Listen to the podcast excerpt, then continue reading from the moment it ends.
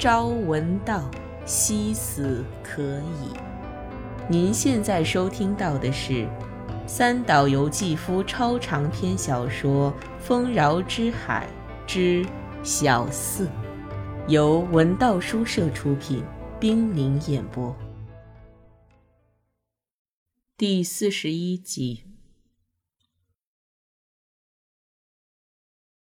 两天后。本多于约定的午后四点，在约定的地点东京会馆门厅等候。他想，如果月宫公主来了，就把她带到今年夏天才开张的楼顶餐厅去。门厅摆着许多皮沙发，如果打开报夹子来掩饰自己在等人什么的，这里是个很合适的去处。本多在内兜里揣着好容易弄到的三支哈瓦那手卷雪茄烟，吸完这三支烟，月宫公主就来了吧？但有一件事使他担心：他刚坐到这沙发上时，窗外就暗了下来。要是下起雨来，把楼顶淋湿，就不能和公主在那里用餐了。这是五十八岁的富翁再次这样等候泰国少女了。这么一想，本多总算摆脱了不安，感觉自己又回到了本来的日常生活中。那是一种海港的状态，而他生来就不是一只船。回到了等待月光公主这个他唯一的存在形态，就是说，这是他真正的精神状态。他是一个有大把的钱、上了年纪、对于单纯的男性的快乐不屑一顾的人。他实在是个麻烦的家伙。他甚至可以满不在乎地下决心拿自己的倦怠同地球做交换，但他的外表却朴实而寒酸，在精神上喜欢置身于一个被局限的低洼处。对历史和时代如此。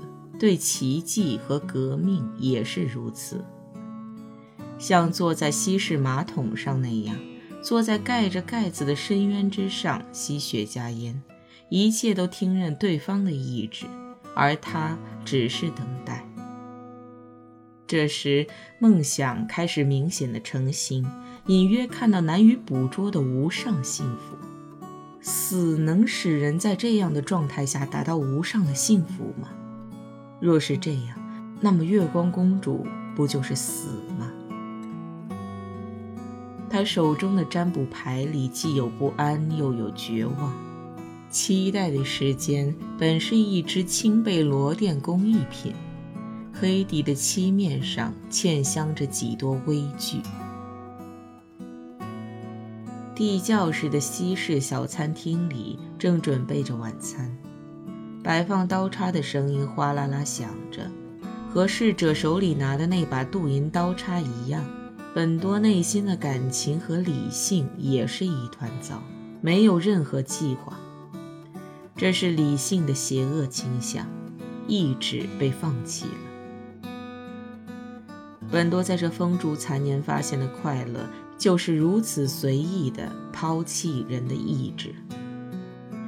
在抛弃了意志的时候，从青年时代起就使他伤神的那种要介入历史的意志，也就束之高阁了，历史也就不知悬于空中何处了。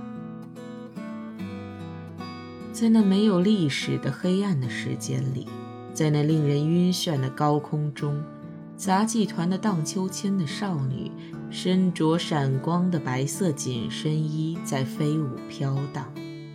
这就是月光公主。窗外已暗下来，几个带家眷的客人在本多旁边长时间的寒暄，听得让人昏昏欲睡。还有两个像是订了婚的人，疯子似的默不作声。窗外，街树沙沙作响，雨好像下不起来。报纸的木板夹子在他手里像一根长大的胫骨。三支雪茄烟已经吸完，月光公主还是没有来。本多一个人好容易吃完没滋没味的晚餐，然后就去了留学生会馆。这是个不太慎重的行动。走进位于麻布一角的简朴的四层楼，门厅里有几个黑皮肤的、目光锐利的青年，穿着宽格子半袖衬衣，在看东南亚印刷粗糙的杂志。本多向前台询问月光公主在哪里，不在。办事员干脆的回答。对于这种过快的回答，本多很不满。在这简短的回答中，本多发现那几个目光锐利的青年都在瞧着他。再加上夜晚的闷热，他觉得自己好像是待在热带的一个小机场的候机室里。能告诉我房间号吗？按规定不能告诉。会面需要得到本人同意，在这前厅接待。本多死了心，离开了前台。青年们的眼睛又一齐回到杂志上，他们翘着二郎腿，裸露着脚脖子，那褐色的踝子骨像刺一样尖尖的凸出来。会馆的前院可以散步，却不见人影。三楼的一个房间敞着窗子，室内很明亮。本多听到从那里传出弹吉他的声音，虽说是吉他，曲调很像胡琴，尖细的歌声像发黄的常春藤缠绕着乐曲。倾听着那凄婉缠绵的声音，本多想起了难忘的战争前夕的曼谷之夜。本多很想溜进去，把每个房间都查看一下。他根本就不相信月光公主出去了。在这潮热的梅雨期的暮色里，月光公主无处不在。前院像是留学生们侍弄的花坛里，开着唐菖蒲，在夜色中看起来是黄色的，还有看不太清的淡紫色的矢车菊。月光公主的气息也存在于这些鲜花的幽香里，四处飘散的月光公主的微粒子，说不定会逐渐凝聚成型。在蚊虫微弱的语音中，也能预感到这一切。三楼的许多窗子都是黑着的，只有楼角处的房间亮着灯。漏花窗帘掀动着，十分优雅。本多凝神注视着那个房间，只见一个人影站在窗帘后面，俯视着前院。风吹开了窗帘时，本多看清了那个人的姿容，她就是光穿一件长衬裙纳凉的月光公主。本多不由自主向窗下跑去，户外灯光照亮了她。这时，月光公主清楚地认出是本多，露出了惊慌的神色，立即熄灭了灯，关上了窗户。本多倚着楼角等了很久，时间在慢慢的流逝，太阳穴的血在跳动，流逝的时间似乎也是血。他把脸颊贴在水泥墙上的一层薄薄的青苔上。用那凉凉的青苔消解他老脸上的热度。忽然，三楼的窗户发出了蛇吐信似的嘶嘶声，像是悄悄打开窗户时的摩擦声。一个白色的柔软的东西落在了本多的脚边，他拾起来，撕掉包着的白纸，里边是掌心大的棉团。看来是用力压过的，一打开纸，它就像活物似的鼓起来了。本多从棉心中找到了一只镶着金护门神的绿宝石戒指，抬头望去，窗户又紧紧地关上了，一丝灯影也不见。您现在收听到的是《丰饶之海之小四》。由文道书社出品，冰凌演播。离开留学生会馆，本多渐渐清醒过来。这才发现这里离庆子家还不到两条街。他每次外出约会都尽量不用自家的汽车，叫辆出租车就可以了。但是这次他要抽打自己的腰背走着去，要让自己受受苦刑。即使庆子不在，也要敲敲他家的门。无论如何也不能就这样回家。本多边走边想，如果自己还年轻，就会边走边放声嚎哭吧。如果我还年轻，但是青年时代的本多绝不哭泣。他是有为的青年，他认为与其流泪，还不如运用理智，于自己于他人都是有益的。这是多么甜美的感伤，多么诗情的绝望啊！本多一边这样想着，一边又觉得。只有在“如果我还年轻”这样一种假定条件下，才可以这样想象。于是，本多就把刚才心中萌生的甜美情愫的可靠性连根拔掉了。那么，假设可以宽容自己的年龄呢？可是，本多无论现在和过去都不宽容自己，这是本多的秉性。因而，现在只有一个可能。就是梦想一个与过去不同的自己，一个怎样不同的自己呢？本多根本就不可能成为清显和勋那样的人。如果说本多沉溺于假若年轻也会如此的想象，确实使他摆脱了一切与年龄相称的感情的危险而得以自慰的话。那么相反，他现在不肯承认某种感情的羞耻心，兴许就是他遥远的自律青春的痕迹。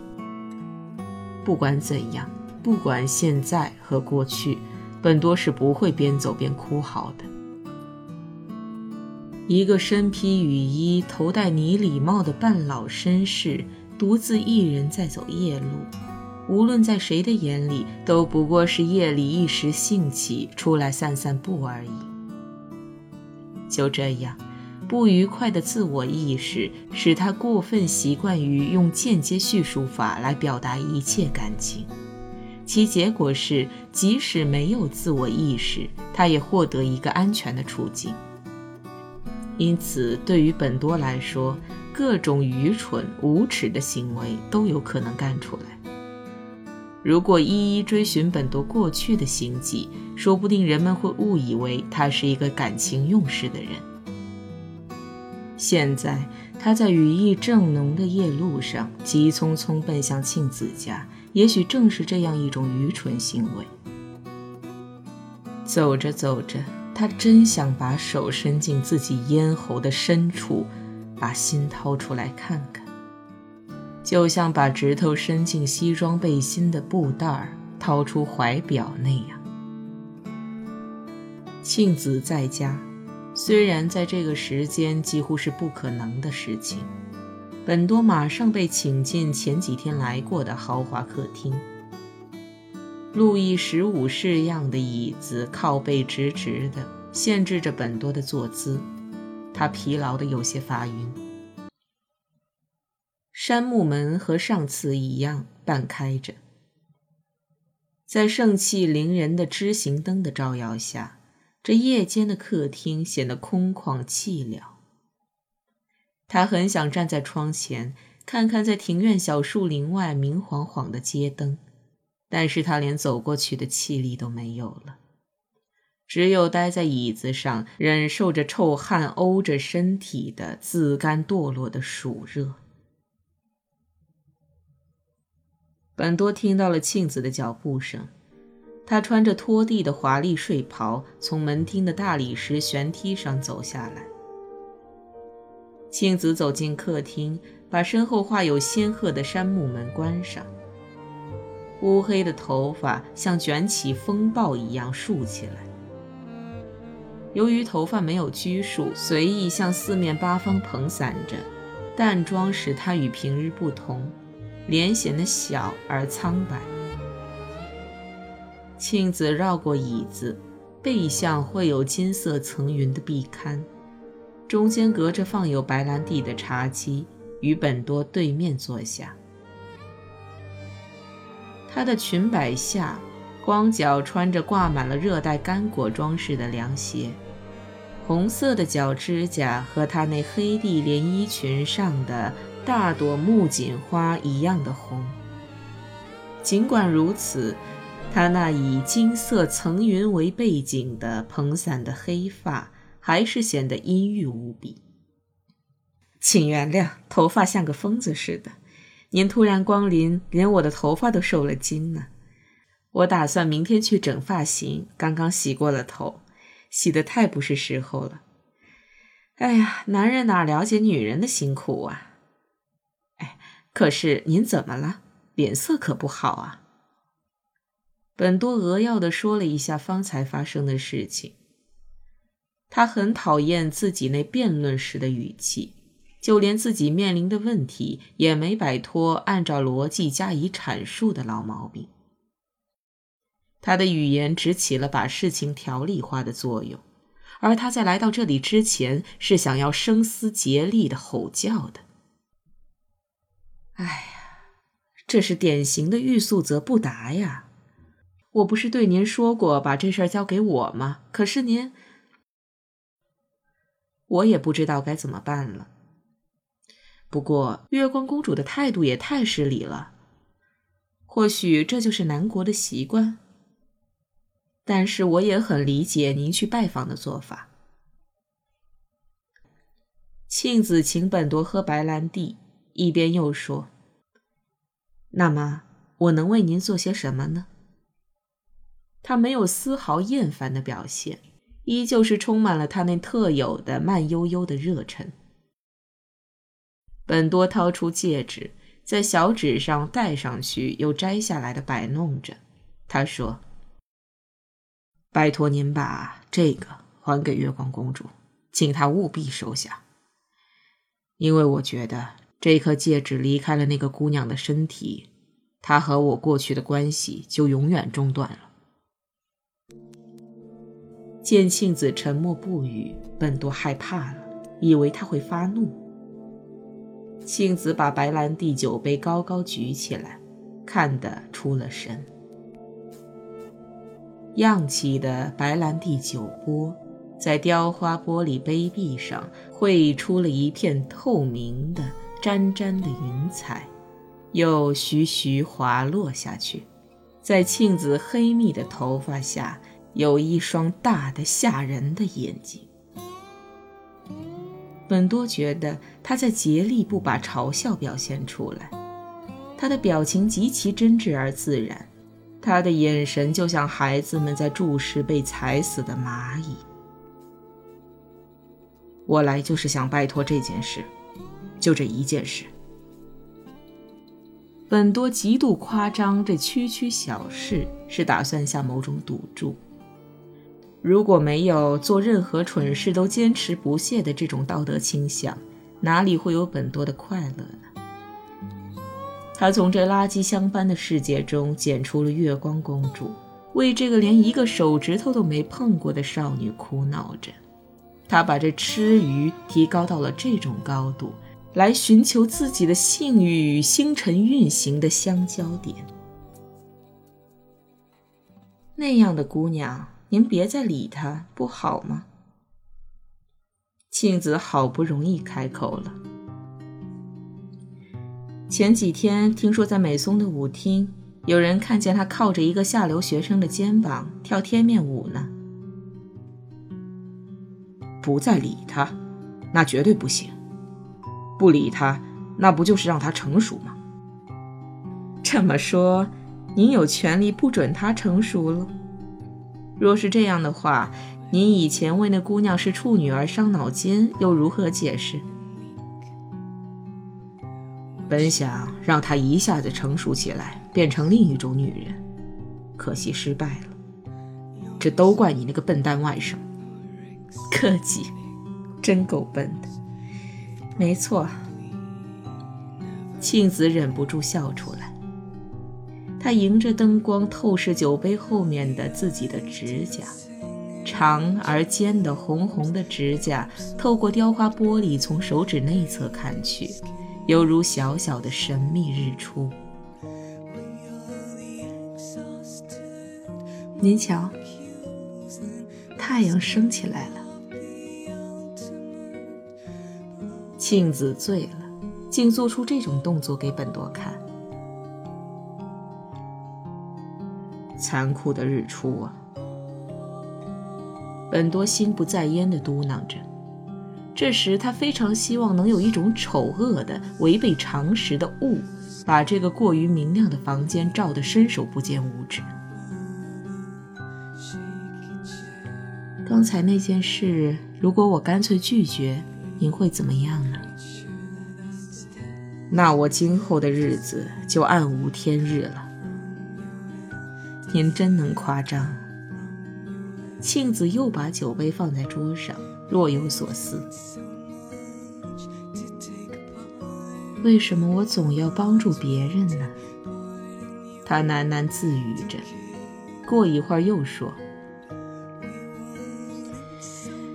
内心深处的真正问题，总是很幼稚的问题呀。人一产生某个念头就去追求，就像为追求一张印错的邮票，甚至可以去非洲去探险。我感到，我爱上月光公主。哎呀！庆子哈哈大笑，他的眼神分明认为本多在开玩笑。然后庆子毅然决然地说：“明白了，您现在需要做某种惊人的傻事，譬如……”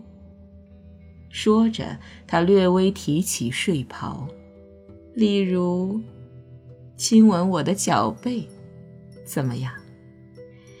仔细看看您根本不爱的女人的脚背，一定会使您心情舒畅的。我脚背上的静脉是美的出了名的，请不要担心，我在洗澡之后修得很仔细，不会有碍贵体的。如果把答应我的要求作为交换条件，我乐意马上照办。